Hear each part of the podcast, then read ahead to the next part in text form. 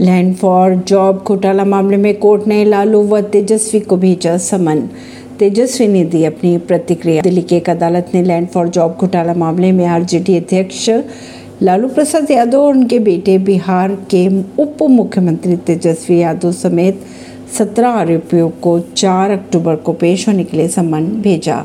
इस पर तेजस्वी ने अपनी प्रतिक्रिया ज़ाहिर करते हुए कहा कि पहला व आखिरी मामला नहीं है इससे उन्हें कोई फ़र्क नहीं पड़ता। परवीन सिंह नई दिल्ली से